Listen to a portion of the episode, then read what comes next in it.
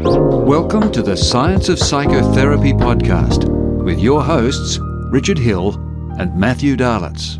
Hello and welcome uh, once again to the Science of Psychotherapy podcast. My name is Matthew Dahlitz and I'm the editor in chief of the Science of Psychotherapy. And as always, here with managing editor Richard Hill. Hi, Richard. Hey, Matt. We are still here. We are still doing the Science of Psychotherapy podcast. And I tell you what, I look forward to it every time it comes around. Uh, and uh, we, have got some, some great fun today. we do. Uh, we do indeed. We're talking to Sam Visnic in the USA, in California. Can you tell us a bit about Sam? Absolutely. So, Sam Visnic has spent his life studying the fundamental aspects of human health with a focus on movement and clinical massage therapy. Sam has studied dozens of systems and methodologies for uncovering the root cause of aches and pains, along with postural and movement issues. Pain science, the art and science of hands on soft tissue massage techniques, myofascial release, and coaching movement essential in his practice.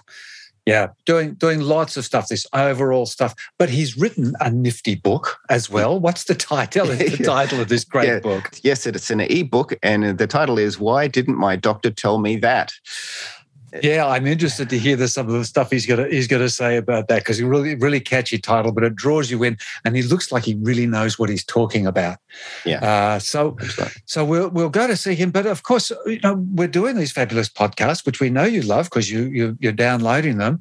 So if you'd like to support us doing this uh, this fabulous work that we love putting out on, on the airways for free as often as we can please come in to the scienceofpsychotherapy.net and look at subscribing with us for our learning opportunities. Learning all over the shop. Uh, just everything that you could imagine is, is in the Science of Psychotherapy Academy. Absolutely, yes. We'd love for you to be part of the tribe, chat with us, learn lots of stuff. Um, it's it's a great place to hang out if you're a psychotherapist. And we're beginning to upload our new documentaries too. Oh yeah, the, the gut brain axis has mm-hmm. just gone on. We're starting to finish our work on the autism one. Uh, we're hoping we'll get these up uh, regularly throughout the year. So constantly growing material. Yep. Anyway, enough of us. How about Sam? Sam Visnic in the States? Let's go talk to him. Sam Visnic, thank you so much for joining us here on the Science of Psychotherapy podcast. So great to connect with you. Yes, thank you, gentlemen. Very excited to be here and chat today. Yes, Richard here. We're very excited to have you here.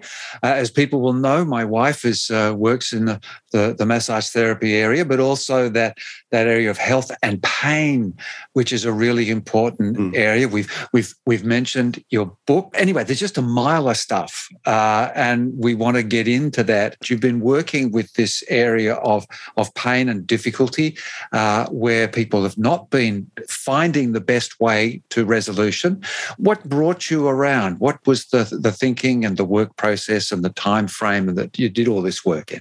Well, I would say that you know I'm now entering, I think, into my 20th year in doing this work, and and I feel like I was I was very lucky that early on in my career, as you know, I started off my uh, profession as being a fitness trainer, and uh, you know, for me, I worked in a in a setting where it was a, a large gym chain, and you know, you're going to get lots of people with aches and pains. I think it very it became very uh, aware of early on and obvious that you had to start learning to work around these things. And people would take one of two approaches. Either number one, they would say, I don't feel comfortable with that, and they would avoid these kinds of issues. Or number two, the, the path that I took, I said, hey, you know, bring it on. I'll learn how to, to deal with these things. And you know, as I started committing to doing that, because I'm I'm definitely somebody I'm sure you'll find that is likes puzzles. You know, you bring me puzzles, I want to solve things, and those became puzzles to me. And I wasn't satisfied with most of the results. I mean, early on, it was great having this awareness that you could help people uh, who had chronic aches and pains by getting them to move around these issues, and then they would get better. But there was always that point where they would, you know, with certain types of issues that I would only get so far with people, and you have to learn more. And to me, the puzzle was never complete. Fast forward 20 years of going into lots of different areas and eventually uh, over those years and early on i was exposed to this as well but it takes time to kind of learn the depth of knowledge that you need to deal with what we would call these biopsychosocial types of problems especially when it comes to pain that um, you have to kind of get your feet wet in each of these areas just to and, and learn techniques or tools or technologies to help kind of integrate them into practice so you can really see how things work. And that has made me a really well rounded practitioner. Obviously, in a mechanical realm of massage therapy and, and fitness work and working with people, that is going to be my home base. Um, but over years, I've gotten far more complex conditions, and individuals come to me with these conditions such as fibromyalgia and so forth, which are are stretching me because there's so many different things that are necessary to know in order to help these people. And I'm committed to the craft and learning those things. So that has really expanded me into different areas, and, and we'll talk about with um, you know nutrition work, with hypnotherapy, which I've, I've long term been an advocate of, and really developing systems. I would say to try to integrate all of these works in in a way where you can make great therapeutic progress and success with the least amount of overwhelm to the to the client or the patient whatever word you prefer and you know make it appear magical you know? And that's really what i'm after and i'm sure that i'll be after that for another 60 years you know praying that that's how long my career is um, but continuing to kind of develop more into that. And I, I think i'm really interested now as the uh, information out there is becoming more widely available and practitioners are becoming so much more multidisciplinary or at least understanding the importance of that. How do you actually make it work in practice? And i think that's kind of what I, I always like to focus on is how i am doing that.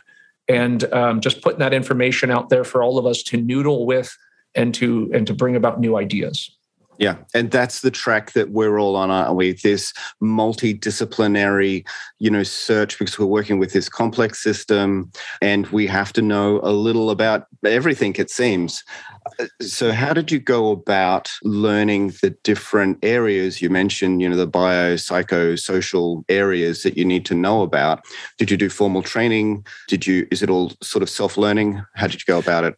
Well, I was introduced um, in the beginning with a, a, practitioner who was already in the field doing a lot of that kind of work, which is pretty amazing that he was so far ahead of his time. There's a guy named Paul Chek. And mm-hmm. what he was doing back, and this was probably around, um, you know, mid 90s, but I didn't ex- ex- get exposed until the late 90s, was you know, looking at the body as an expansive whole, like this wasn't happening even in the late 80s and 90s. There were some practitioners who were definitely forward thinkers, but everything was about isolation. You know, if you had a back right. problem, they were only looking at the muscles of the back, or a shoulder problem, it was only about the shoulder.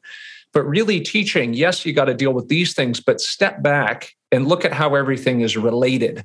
And, you know, a lot of practitioners, you know, it takes time for these ideas to kind of permeate uh, therapeutic realms. Like, you know, there have been doctors like uh, Dr. Karel Lewit who had been talking about for a long time he who is only treating the area of pain will be forever lost. This concept that dysfunction in areas that weren't moving so well were oftentimes contributing to the area where the complaints were. But if you only focus on the area where the complaints are, you're missing the bigger picture. And I was exposed to that idea very early on. I feel very grateful for that.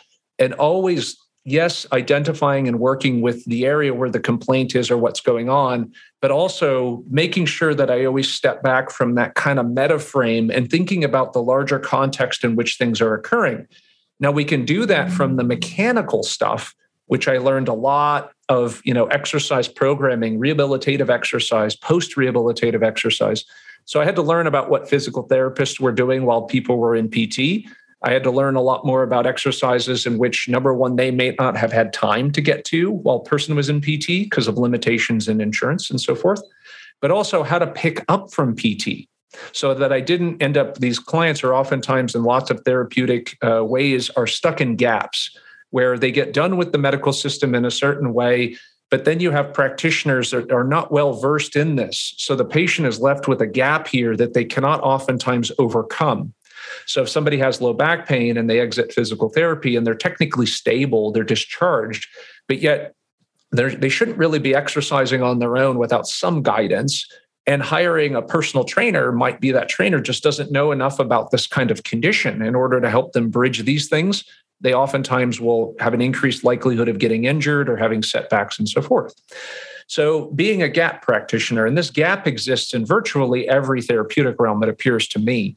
So uh, my mentor had, you know, not only educated me on that, and one of the first things that he said to do is you need to learn to you're not going to be really good and well rounded as a as a as a practitioner unless you learn to put your hands on people and you need a license to do that. So the easiest thing to me was massage therapy. Um, I think because at the time, just of my mindset, and you wouldn't know it probably from my personality now, but I, I couldn't sit still for five minutes to sit in school. So I was already doing what I wanted to do. I just needed to be able to kind of like carve out a scope of practice that allowed me to do the things that I wanted to do. And anything that was outside of that, just find professional associations to work with other people. So massage therapy was a big deal for me. I went through that. And obviously I had to go through the, the traditional coursework. But at the time, I was learning about specific modalities that were related to advanced massage techniques and clinical massage so that I could apply those to people who had pain. Uh, so I did a lot of that work. And obviously, over the years, I've progressively done lots and lots of different manual therapy. Most of my stuff is self learning at this point, um, but going in different directions depending upon information that I would find. And another area that was uh, evolving a lot when I first started was the field of functional medicine which was uh, when uh, more holistic based practitioners like naturopaths and so forth were running hormone panels, saliva tests on talking about the adrenal glands and all of this other kind of stuff, which was kind of delving into this round uh, level of what we would call the subclinical round, uh, round of health issues. They're not overtly diagnosable. People would say, I'm tired all the time. Um, I have a hard time falling asleep, staying asleep, or I have low energy but yet the doctor cleared them. All their lab tests were normal, et cetera. So now we're we're starting to see there's something here to be done. Although you know that field was very evolving, and I worked with a medical doctor who I kind of latched onto, who was really well known in the in the sports kind of realm, and worked with a lot of bodybuilders and powerlifters. I did multiple internships with him. And for about a year and a half, I moved out to Ohio to work with him and literally went room to room with him with patients. So I learned a lot about actually how the medical process works as well and then seeing the complexity of how to try to work all of this stuff in so i think that gave me a lot of kind of like you know scope or perspective where you know classically as an alternative health practitioner or a complementary practitioner there's a lot of aggravation toward the kind of medical system and the way that things work. And now it's more of like a i understand how it works and where some of the challenges are with this. And rather than just being somebody who's uh, you know uh, more resistant toward those things is trying to figure out how i can assist in the process and and improving the flow of things so that people can get the best rounded care as they possibly can so um, yeah. that took me into nutrition and so forth too so there's a, there's a lot more to it but that's kind of like how my my path has been? Well, I mean, just starting there on nutrition. Uh, I mean, we've actually just done a, a, a documentary on the gut brain axis and the gut biota. And uh, so these are all things that we think therapists need to, to learn and understand. And we really thank you for that discussion yeah. of all the elements and the ways of, of, the sorts of things that you've had to learn in order to be able to have this uh, more uh, open and broad approach. And, but, but just thinking from the therapist's uh, our audience, the, the therapist, like we've got this pain experience, and and so much. I mean, Ernie Rossi, my mentor, uh, said, you know, the symptom path to enlightenment. You know, the, the symptom is just you know shining a light on on something that needs attention, but you also incorporate uh, in the psycho psychological area this hypnotherapeutic work, which is in itself just a, another form of psychotherapy, depending on how it's practiced. But I, I know from your work that that you do it in a wonderful way.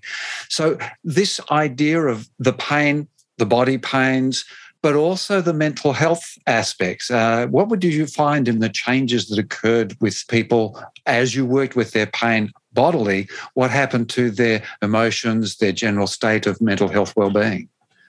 Well, if we look at back, and I'm sure you've had multiple um, professionals on here talk about pain neuroscience education and the things that we know now about pain which is we have part of information that's coming from the tissues that goes up to the spinal cord to the brain, and we have the part of the brain that has to process that information. And if that information is deemed threatening, then we're going to have a pain experience. And in that, we have this pain experience that occurs, and that is occurring trying to grab the awareness of the of the conscious mind. But then we have that conscious mind's interpretation of that pain. So now we have multiple things happening. We have information that's going the tissues to the brain, to the parts of the brain that are processing things. And then we have a conscious awareness of that too. So we have multiple things that are going on. When people are caught in this pain, vicious cycle of pain, which is they have the pain itself, right, as a result response of whatever's going on with the tissues. And then they have uh, history and they have beliefs and they have all of these things, memory filters that are processing that information. They've been given multiple diagnoses. We all know how this process goes. Those multiple diagnoses cause more threat and alarm to the person because they don't know what's going on. That causes the dorsal horn to obviously allow more pain information to come in. So they're caught in this loop. The brain is essentially, for the most part, stuck in a pain meeting. And that's uh, what I, I like to use from Adriaan Louw's work that we have multiple areas of the brain that are lit up at the same time. And because there's so much activity going on at the same time, the brain is preoccupied with just processing tons of information. And for the most part, those patients are going to present to us as overwhelmed, uh, anxious.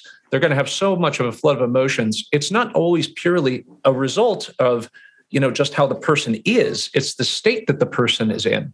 So I feel in the beginning, when I didn't understand so much about neuroscience, I was just found myself more frustrated toward the person rather than an understanding that that brain is so overwhelmed that of course they're going to be short with me. Of course they're going to want to get through the paperwork real soon. Of course they're not going to want to talk about this and they want to get on the table. So it's a balancing act as a practitioner is trying to to try to extract the information that I need by also not uh, uh by helping the person get through the experience, help them understand that I understand what they're talking about. So a lot of this became kind of a fundamental focus for me is how do I calm that brain down as quickly as I possibly can? if I can calm that brain down, make it feel less alarmed and less threatened, I'm going to get start getting results. I'm going to get more information, you know, the amount that I need now, and we can always get more later. And starting the therapeutic process by the time the person walks in the door and sits in the chair, before we've even got over to the massage table, before we're even starting to do movement. And that's where these other processes like just motivational interviewing and what I learned with hypnotherapy and neurolinguistic programming by using my language to de-threaten that brain. And that's, I think, where things have, have realized that hypnosis doesn't start when we've done a formal trance. It starts with communication. And if we've been doing that and realizing from a broader sense that that person is already walking in in a hypnotic trance that is not serving them, and that's why they're here, then we're going to dehypnotize them from that state and try to get them into an altered state of awareness where that hypnotic, hypnotic trance that we're in is going to be one that's calming and, and more receptive to the information that we want to, to put into that nervous system. Yes, that, that pain oriented trance, that, that yes. discomfort oriented trance. But Matt, I know you're champing at the bit. I just wanted to make that comment. no, no, no. I, I love that uh, that that phrase pain, the, the brain having a pain meeting. I think that's uh, that's that's pretty awesome. We've we've got uh, therapists that know a lot about somatic therapy, and they're very aware of the total integration of you know body and brain. When we're dealing with chronic pain, what what are some of the the highlights from your experience that you can pass on to our psychotherapists when they're dealing with someone who may not be directly about the pain? There might be other issues that they're coming to a psychotherapist for, um, but pain is a is a major element of their experience. I think that there's a lot of fundamental misunderstanding from patients uh, about their own pain experience, about what is actually happening they're mm-hmm. oftentimes coming in almost always, even in 2021, for 20 years now, and, and talking with people. And, and of course, it's the nature of the work that I do. So I'm aware of that, that when people come in, they're looking for mechanical changes or mechanical fixes to their pain. But most people, and we're still at this point where we can't overcome in the industry that pain is not purely a structural mechanical phenomenon. And um, people are still struggling with that. Because when we look down and you you know let's say you step off a curb and roll an ankle and your ankle swells up like a softball our brain has a really under, easy time looking down and going well yeah of course my you know i damaged tissue. But when we're dealing with chronic pain it's not something we can see but it's something we experience and oftentimes that feeling of pain is still anchored and grounded into the belief that there is structural damage so, and we know that this is not the case. And as a therapist, and, and always drawing the line here of where we're talking about acute pain, which is a different animal, I'm talking about chronic pain. Chronic pain is, you know, everything in the body heals in six months. And after that, once the tissue has healed, we're dealing with a nerve sensitivity or a pain issue. We're not dealing with a structural problem. that what we're trying to do is to disanchor, to, to pull that anchor apart between structural and the perception of threat. And a lot of times that is where most of the therapeutic value is, is getting that, that person to understand that. And I think that does separate therapists who deal predominantly with pain versus therapists who may not. But mm-hmm. I think everybody, to some degree, who's working in a context with individuals who have pain should really be aware of what the pain neuroscience teaches, at least from broad strokes, to help people understand that. I've literally seen just dramatic changes in some people just with that explanation of teaching them this and having a few slides where I can show them that information. So this is primarily a, like a, a prefrontal, like a reasoning as to what is actually going on to dismiss some of the the pain meeting that's going on in the brain.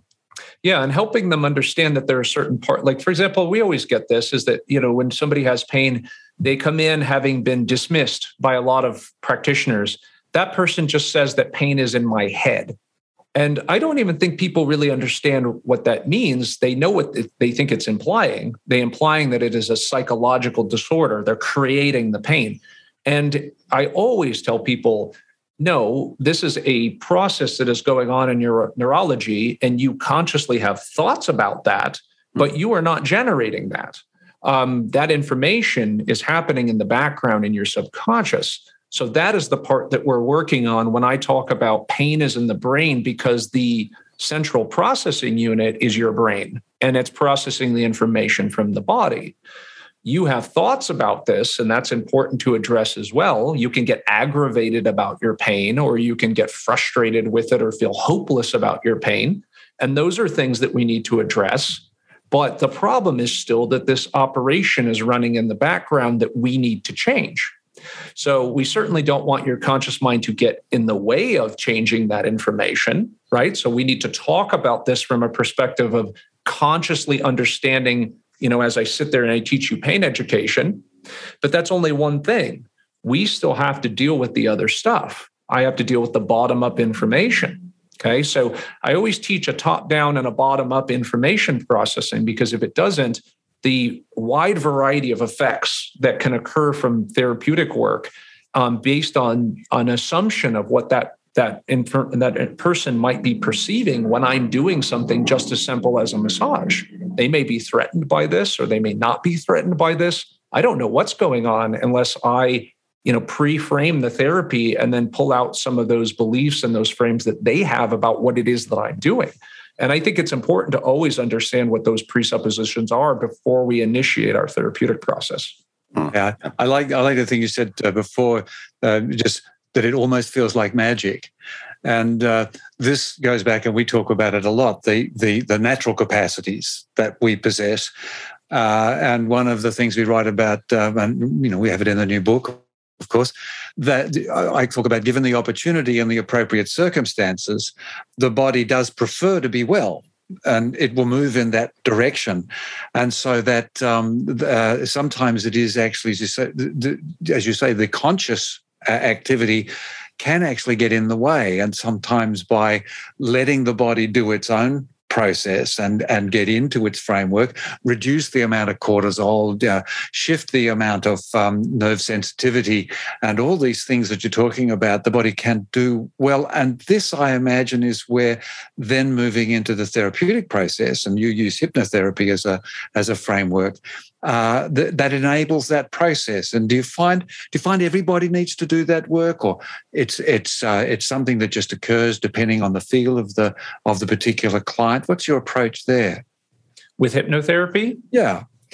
I find that for the most part, and this is the part that uh, has really gotten me out podcasting and talking a lot more about it, is we still see this rampant stigma associated with mental health professionals and hypnotherapy. And it, it bothers me a lot especially in my realm where you know we we see practitioners for all sorts of different things. And you know when I t- start talking about that kind of realm of things then people seem to get like somehow um i guess that that things just automatically should change right? We still have that mindset where if i just know something things will change but we all have lots of experiences where that doesn't happen.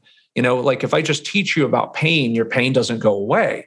you know you you it changes things it help it opens the doorway for change but there's still much to be done in that realm so when i talk about hypnotherapy and how i utilize it in practice i from a more uh, to reduce guarding or that apprehension that people have toward these processes some people are are full on hey let's do it you know like no problem but I would rather just take the framework from hypnosis and start to Im- implement that. And I'll give you a perfect example of how little things make a big difference.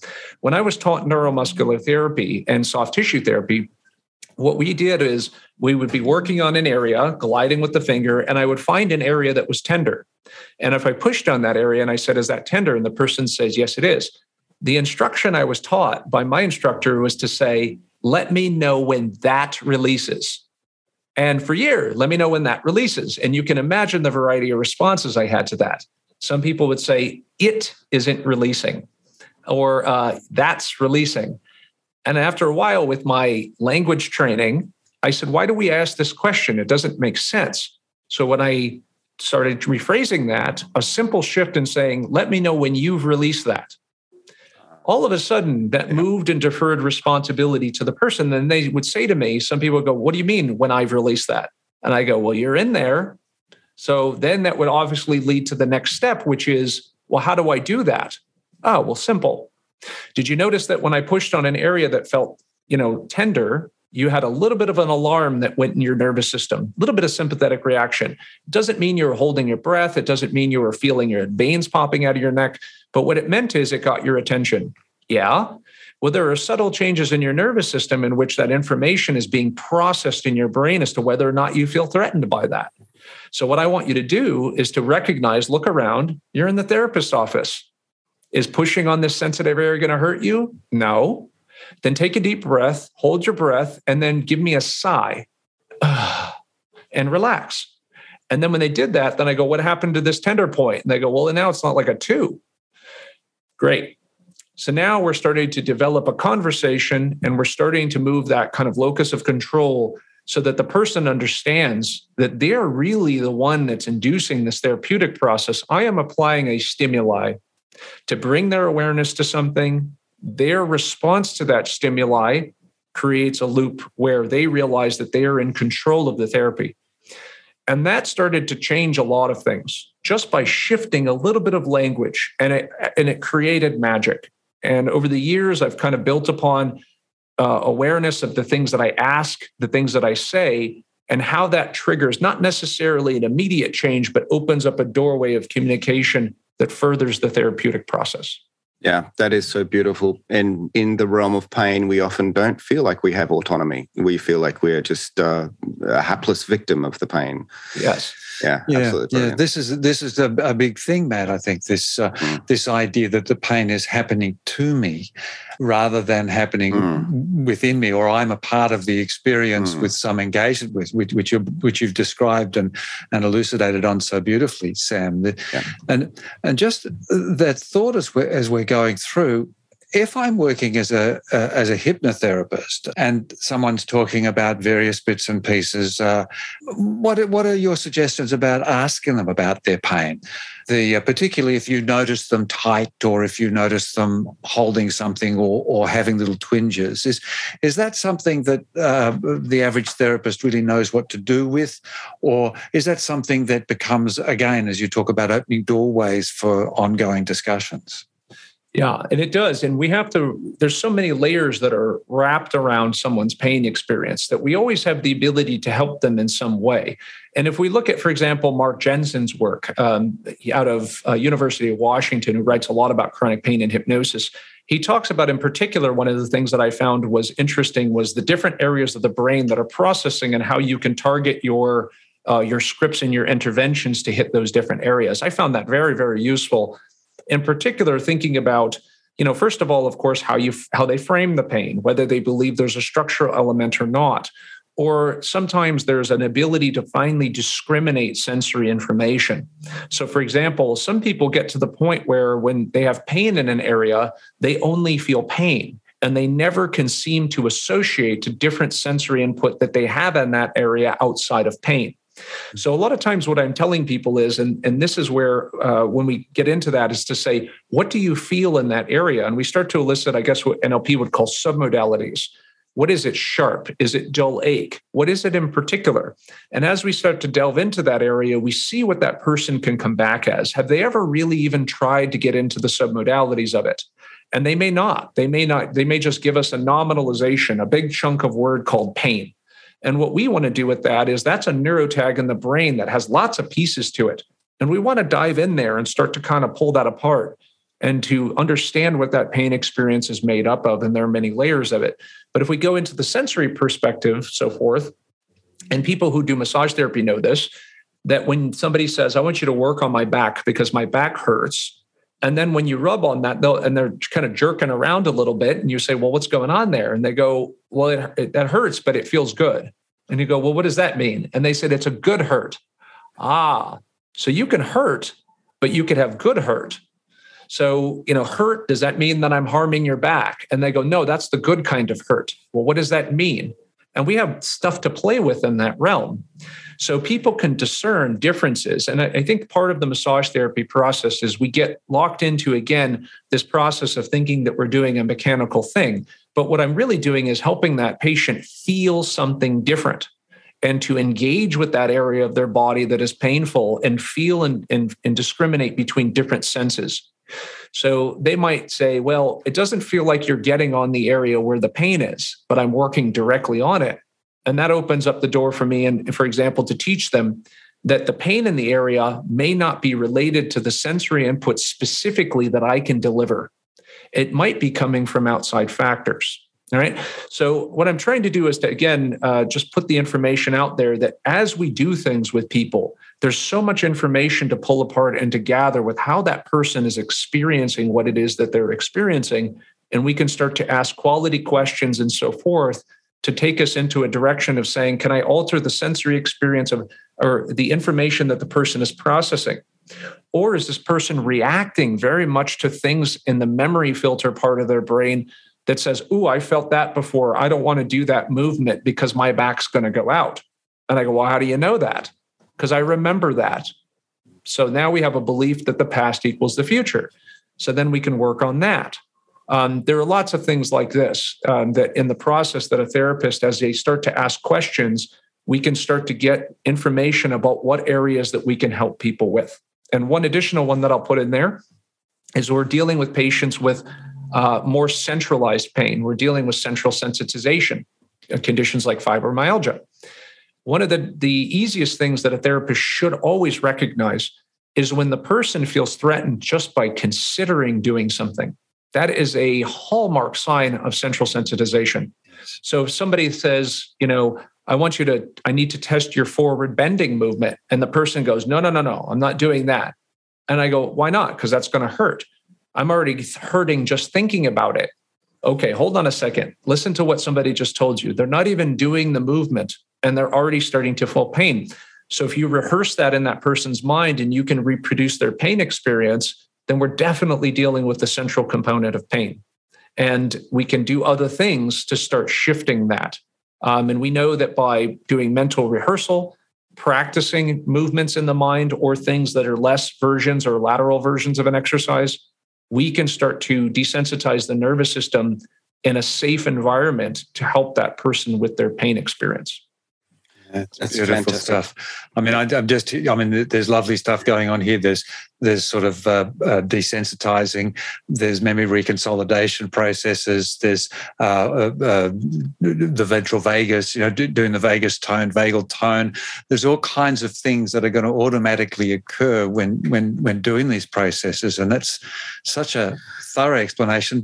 But there's one other thing that that clients come into the room with, and that's kind of what they heard from the doctor. Um, yes. and and and uh, you know there's so much to know uh, uh, and so we, there's a lot that anybody no matter how brilliant cannot know but there's sort of a very strong authority position given to doctors and and i think both sometimes they believe it as well and they kind of say things sometimes that uh, uh you've kind of got to push back against it or they don't say things. And this is one of the this is the book that you you've got. You know what you what your yes. doctor didn't tell you. Can you just give us a couple of those nuggets there if you can, because that's fascinating. A lot of stuff. Um, and I think that probably the most pervasive problem there is dealing with the issue of structural biomechanics causing pain. Um, and I always try to express to people from the get go that, you know, we oftentimes think that pain and understanding pain and the science of pain and treating pain is the same as orthopedics. And what I always remind people is these are two completely different fields of study and they overlap.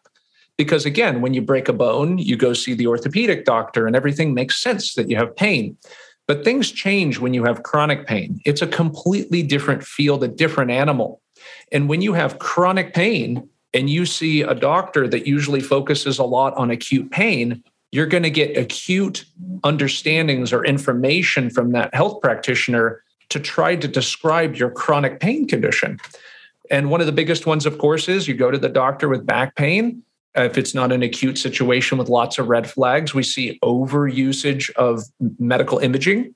So everybody gets an MRI or an X ray, and there's lots of doctors right now trying to stop doctors from doing this and saying stop running all these MRIs and X-rays on people that that don't need it and there's no medical reason to do it because it's causing a situation of overdiagnosis. So now you've got somebody with, let's say, back pain because they had an episode of bending over or whatever, um, and maybe they're under a lot of stress at work and you know anxiety, et cetera, and they're already kind of in this what we call suggestible state because of being in there under these circumstances. And the doctor runs that that uh, MRI and says, "Well, you got a disc bulge." And okay, fair enough. I think this disc bulge in here is creating stress on your back. And you know, either one direction, it's going to go and say, you know, you need to go consult a surgeon, which we know where that goes. But the other direction, I think, is also a problem, which is, well, there's nothing you can do about it. Just take it easy. So we went there with a problem a problem was diagnosed, but there's no solution to the problem. So now we leave this void, and this void is whatever that patient has in their head to fill that in with. What does that mean? Does that mean my spine is damaged? What is that person going to do with that information? They may now be uh, lots of activities in their life that they love, that their life is all about playing golf, playing tennis, they may now respond by not doing those things out of fear. And now we've initiated the process of exacerbating the chronic pain cycle with these individuals just by simply that that process yeah. being left with this void. And these are simple, simple things, but people don't realize how impactful that is. And the and the result of that, when a simple, simple discussion about pain and being clear about what that means should have been done on the front end to help that person. And in my world, I oftentimes am starting my work by teaching what should have been taught. And that is so profoundly impactful for people that it blows my mind. That just teaching them this, and that's the name of the book. And then I go into all of these different areas to say, what are all these truths, all these half truths that people are taught? Posture, we're still obsessed in the therapeutic uh, and you know social media that posture equals pain. But people don't realize that the research does not support that like at all. That yeah. your posture does not have to be perfect to not have pain. You can't look at people's posture any more than you can look at a bunch of x-rays and mris and have experts in radiology and, and, and pain look at that mri and tell you who has pain and who doesn't anybody who's you know worth it as a practitioner will tell you i can't do that. That's not how it works. But that information is not readily available to the public. And i want to talk about that stuff in the book. So i talk about posture i talk about different types of pain. Uh, basic nociceptive based pain is different than neurogenic pain and nociplastic pain. And how you approach these situations is vastly different. And if you don't identify these things you're at worst not going to be helpful to someone. Um, worst case scenario, I should say, a best case scenario, not helpful. Worst case scenario, you make them worse and you drive them further down the chronic pain pathway. So the book was meant to be educational to say, well, this is all the stuff when I go out and dig into the research. And what does it say? And to, to kind of put that into a place where people can read and get all of that information, hopefully in one place to kind of like kickstart their their awareness that you thought that you had tried everything and you thought that all of this we haven't and i want to do this and blow the doors open and say right. there's so much that you didn't know that is uh, available to you to help you with your situation Wow. So that that sounds like it's bringing a lot of hope, filling in those gaps. The book is called Why Didn't My Doctor Tell Me That? And this is available from your website. We'll point people to it. Yeah, if you go to the website at releasemuscletherapy.com and you just scroll down, you'll see an area. And I like to put all the available updated information in, in just one kind of free membership area. And you can download ebooks and, and get a bunch of information in there. Fantastic. Well, Sam, we'll wrap it up. Uh, any any final words to our listeners? I will push, push, push. Pain education. The more you know about pain is the first thing to start with. I mean, out of all the things that I talked about, there's a lot of things that you can do and delve into. Uh, the more you understand about the meta philosophy of pain and how all what all the research is showing right now, there are so many options to help people. And just listening, peeling apart their experience and helping them with whatever you can help them with is going to be just huge. Wonderful. Totally uh, endorse that. and and we have some fabulous articles uh, in the Science of Psychotherapy talking about that. Uh, we've got uh, my wife's fabulous article on the sleep and pain research, and mm. so there's some great resources there. And of course, at Sam's uh, website, everybody where we'll have the links. Everybody go learn stuff, learn about stuff. be be less driven by the outside and more adventurous and and um, discovering on the inside. Good stuff. Beautiful. Sam Visnic, thank you so much for being here on the Science of Psychotherapy podcast.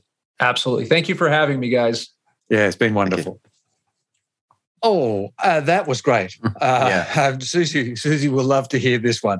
Uh, she she just is so she gets so excited about people who know what we're talking about, and uh, Sam Sam knows what he's talking about. Uh, I was very that was exciting. I you know that. one of the one of the things that I was so excited about uh, just listening to Sam's uh, self education and and formal education. It just you know he wanted to know about the larger context. He wanted to know about uh, broader scopes than than he had known, and he's just a great case study on what we all should be doing in our fields in mental health, mm, in mm. digging into all of the different disciplines to know a little bit about everything and to yeah. start applying that knowledge, get have that broad base of knowledge. Yeah, and, and when we say self-education, we're not not talking about enthusiastic Google searches. No, um, no. you know, we're, we're, talking about uh, you know professional development, going to courses, yeah. studying with the masters. Uh, yeah, absolutely. You know, doing stuff. So uh, he's he's a great example of that. And uh, our our our formal education is just the start. And yeah. he's he's yeah. a great example. Yeah. So yeah. Oh. go go go look at his book. Go get his stuff and and have a look at the work he does. And if you're in California, go see him, which is even better. Absolutely. Oh, and, and he's uh, the phrase uh, "pain meeting." Your brain is having a pain meeting. I'm I'm going to use that one. That's that's yeah. Because some people have had that pain meeting for like years, and and and and we we're laughing about it, but yeah, it's a really serious thing, and yeah. and uh, it's a great way of of lightening up that really dramatic thing of chronic pain where you're just your brain is met out. You know? Yeah. So yeah, beautiful anyway, great, uh, great to come across uh, Sam. Please check him out. He will have uh, links in the show notes. Thank you once again, everybody, for joining us here on the Science of Psychotherapy podcast. Once again, if you do want to support us, jump across to the scienceofpsychotherapy.net, become a paid subscriber. You'll help us pay the rent. That would be much appreciated. yes. And we will catch you next time. Bye for now. Thanks for listening to the Science of Psychotherapy podcast. For more great science, go to the scienceofpsychotherapy.com.